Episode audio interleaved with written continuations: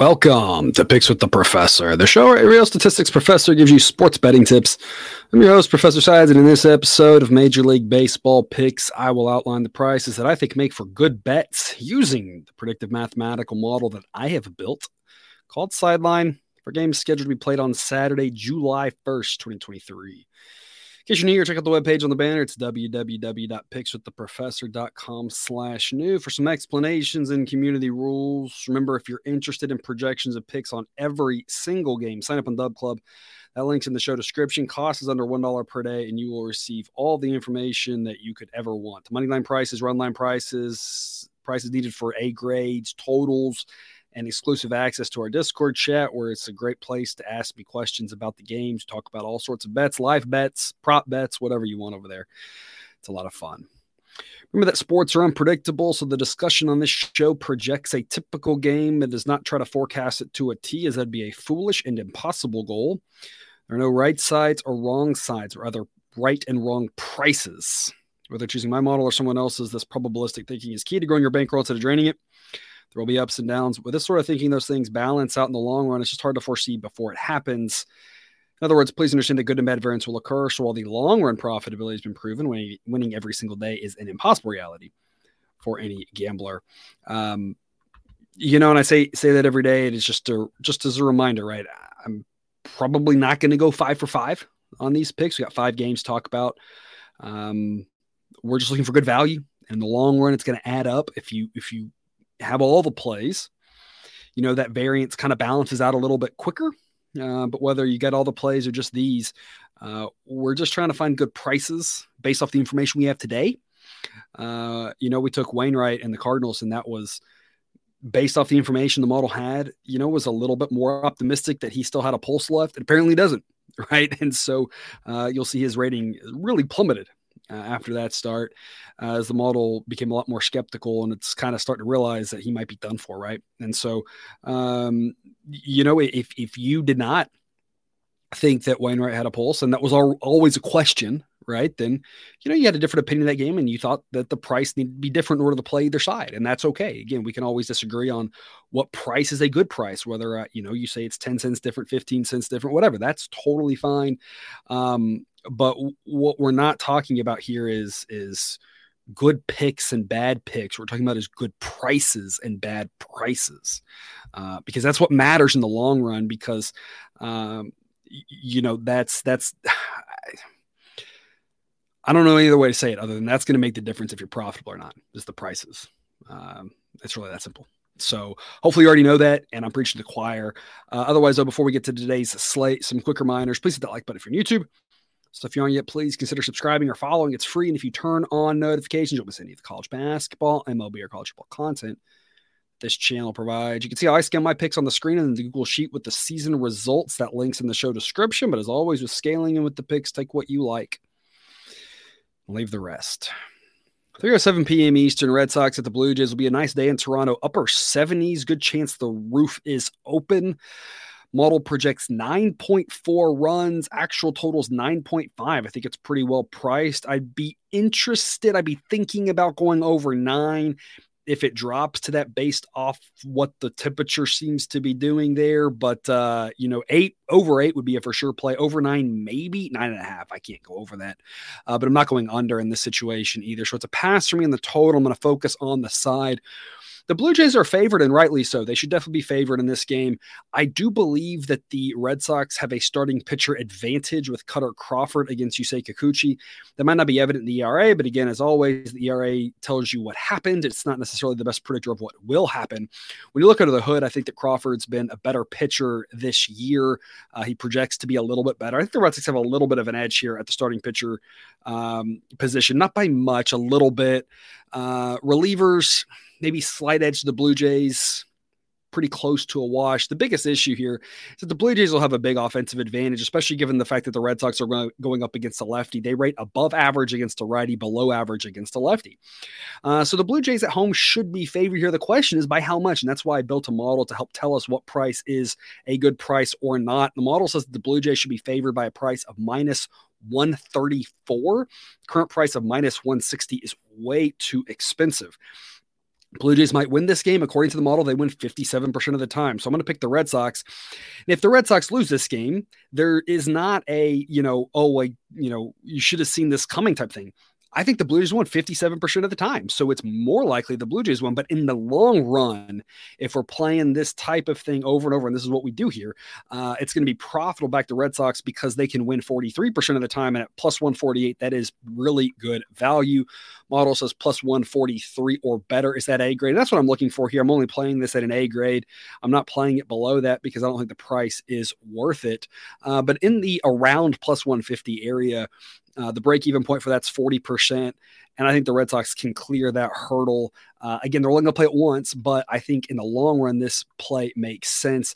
Blue Jays should be favored, but this is closer to a coin toss than the odds indicate. It's not a coin toss yet, uh, but it's at least closer in that direction than the odds imply. The Blue Jays shouldn't be favored quite by this much. I'm on the Red Sox at plus 148. 405 p.m. Eastern Brewers, the Pirates. Warm day in Pittsburgh, talking about almost mid 80s, and the wind will be blowing a little bit across, but a little bit out as well at about 10 miles an hour. According to my model, it's going to boost the runs by about 11%. Current total is 8.5. Model projects 9.1. Neither one of these offenses rate very well according to the model. So um, that's why I'm not going over. The weather indicates that it would be a good over spot, and I would look more over than under because of the weather, but it's just not good enough uh, value for me to go over eight and a half. I'm looking for over eight in this one. These offenses just aren't that good. Um, that said, I will be on the Pirates yet again and again. Just lather, rinse, repeat what I've said all week about the Pirates. These A grade plays, the models and backing. I'm thinking that they're getting some disrespect, and it's a little bit that, and it's a little bit. I think the Brewers are overvalued here. This team just isn't very good the way it's currently constructed. Uh, their offense is a full standard deviation below league average. The bullpen is just average. Corbin Burnes not been very good this year. He still rates better than league average. He's still a good pitcher, I think, but he's just not the dominant force he was. His rating was in the upper 60s for most of last year. His rating right now is an 86. That's only one standard deviation better than league average. And again, that's good. It's just not great. And the Brewers to be successful need more offensive production than they've been getting. And they need guys like Corbin Burnes to be true aces. And he has not been that at all. 410 ERA this year. And the advanced metrics say that's pretty spot on. He's getting a little bit of a projection boost based off of last year. But based off how he's pitched this year, it's not really warranted. Of course, he'll be going against Johan Oviedo, who, while he does have a similar ERA, projects to be a little bit worse, closer to league average. So the Brewers do have an edge at starting pitcher, but the Brewers on the road should only be small favorites.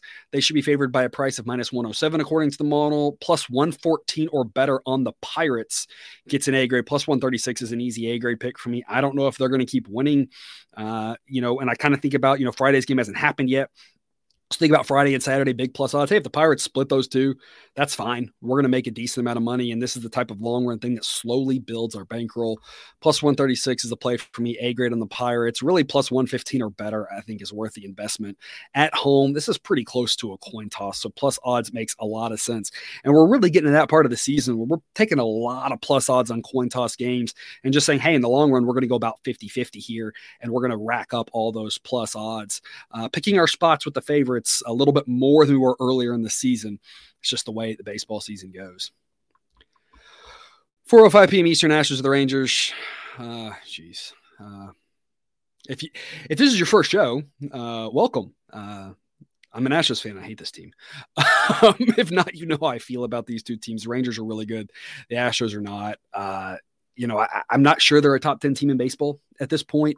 Uh, the bullpen's solid, but it's really, it, it, projects solid, but it's just really struggled. The offense is just really struggling without Yordan. Uh, the model loves Hunter Brown uh, 76 rating actually rates him better than Eovaldi. I mean, the model just loves what he's done. The underlying metrics are actually more impressive for Hunter Brown than Eovaldi here for the Rangers. Uh, that said, of course, the length that Eovaldi gives is really valuable for the Rangers, especially with a weaker bullpen. Uh, I think it's a coin toss between these two pitchers. That might surprise you. Uh, I think Eovaldi's really good. I think Hunter Brown's really good. I've been preaching him since he came up last year with the Astros that he was going to be a guy to back. Uh, you know, I, I love both these starting pitchers. I think they're both great. Issue is I just don't really have a lot of faith in the Astros offense. Model says this should be Rangers minus 141. I don't know why it's minus 117, but I'm jumping all over it. Again, I do bet pitcher dependent. So if it's something where weird where the Rangers change out Eovaldi, then I'll just get my money back on that one. But Minus 117 is an A grade pick. We haven't seen this recently with the Rangers, but we did see it a few weeks ago, maybe three, four weeks ago. This happened. Uh, there was a series of games where the Rangers were really underpriced for about three games in a row. Uh, we had massive A grade plays on all three. I think they won two of the three, and we made a good amount of money. And that's what I'm seeing here. Again, Friday's game hasn't happened yet.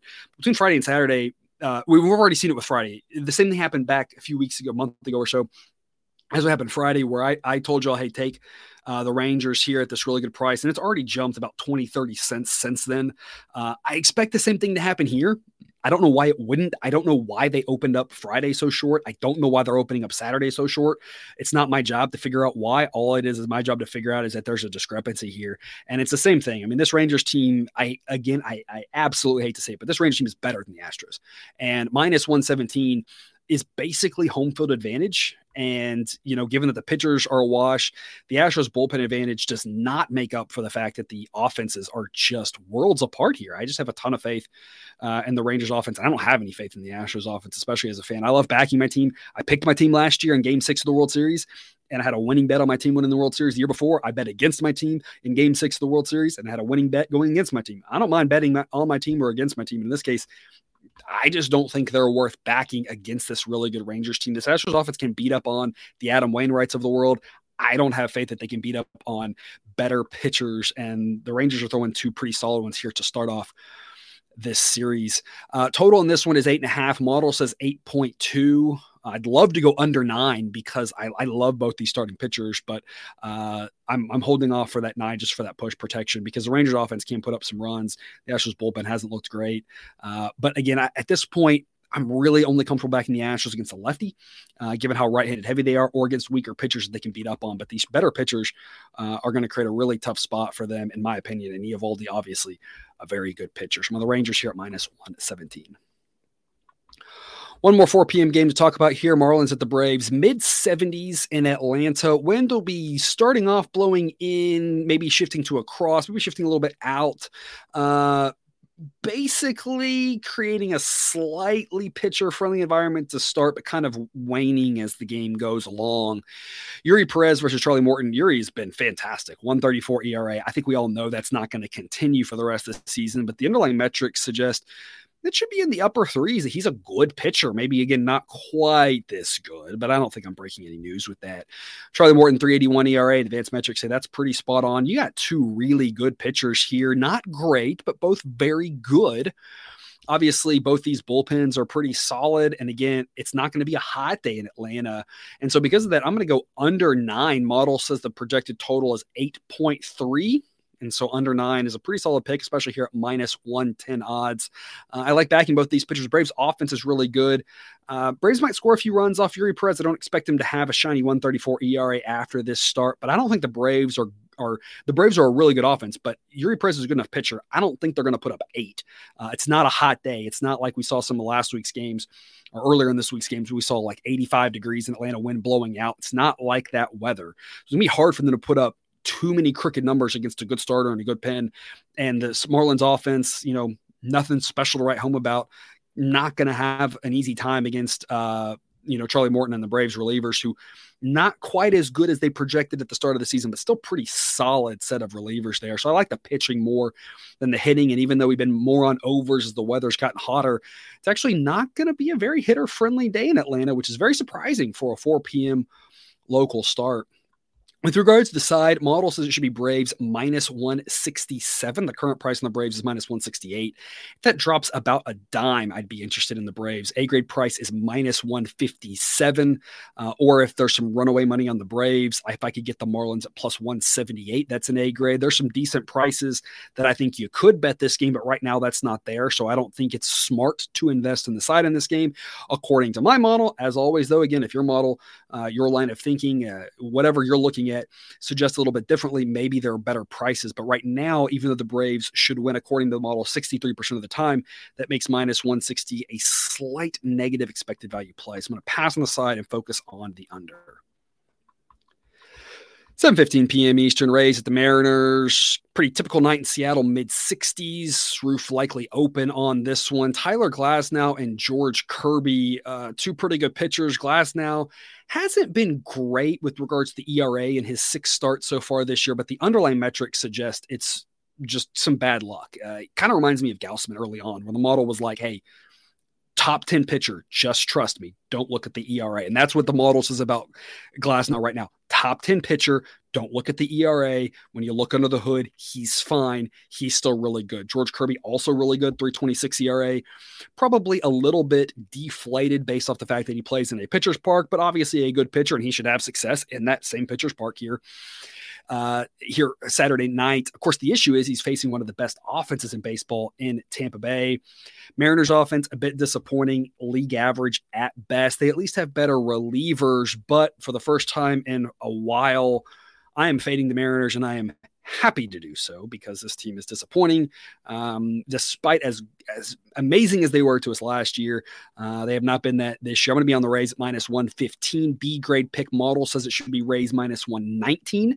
So a little bit of value here. If it's minus 112 or better, that gets an A grade for me. But anything that's minus one teens is definitely worth your investment on Tampa. If for some reason it's minus 10 something, that's an A grade. It might get better at some point. I don't know if it'd be more Friday night, Saturday morning, Saturday afternoon there's a chance that people look at this game and look at the ERAs, and there's some there's a chance that there's some money here on the Mariners backing George Kirby. But make no mistake about it, I think that Glasnow is the much better starting pitcher. The Rays have the better offense. They don't have the better relievers, but it hasn't really mattered for the Mariners so far. So I'm really happy to back Tampa at a short price. I want to back them at minus 130, minus 115 definitely worth an investment. Model projects 6.9 runs. You could go under seven and a half. I would think about it. Uh, we'll see what happens. I might add that play in the morning uh, when I relook at things with a fresh set of eyeballs. For right now, my initial lean was I want to wait until it's under eight if it gets there. Uh, but as we long know, Seattle is a very pitcher friendly ballpark. So anytime the model projects a number that starts with a six, under seven and a half isn't the worst idea you kind of want a little bit more wiggle room with larger totals because there's more numbers that can land on.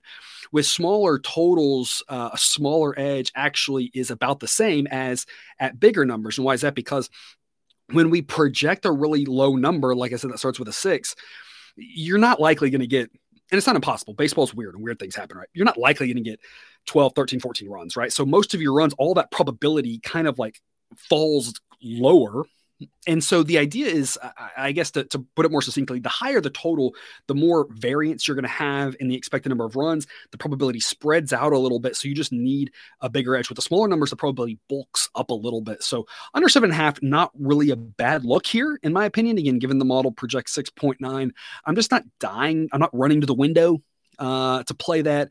Uh, but it is something uh, in the morning I will look at. And it's not a bad look if you like the under. Two good pitchers here. Uh, the biggest concern I have, I have no doubts that Glasnow will have success against the Mariners, you know, mediocre offense. And, I, it, you know, the biggest question is Kirby's good, but is he good enough uh, to handle this really good Rays offense? My initial thought is this probably plays out like a four to one type game. Uh, so I would lean under, but just something to think about there if you're looking to make a play on the total. And that's all I've got for you here. Thanks for tuning in to this episode of Picks with the Professor. Don't forget to subscribe so you can enjoy the sports betting content provided on this channel, dropped right into your feed. I'll be back again to cover Monday's betting slate uh, here on Sunday night. But until then, as always, best of luck. And remember, you can eat your betting money, but please don't bet your eating money.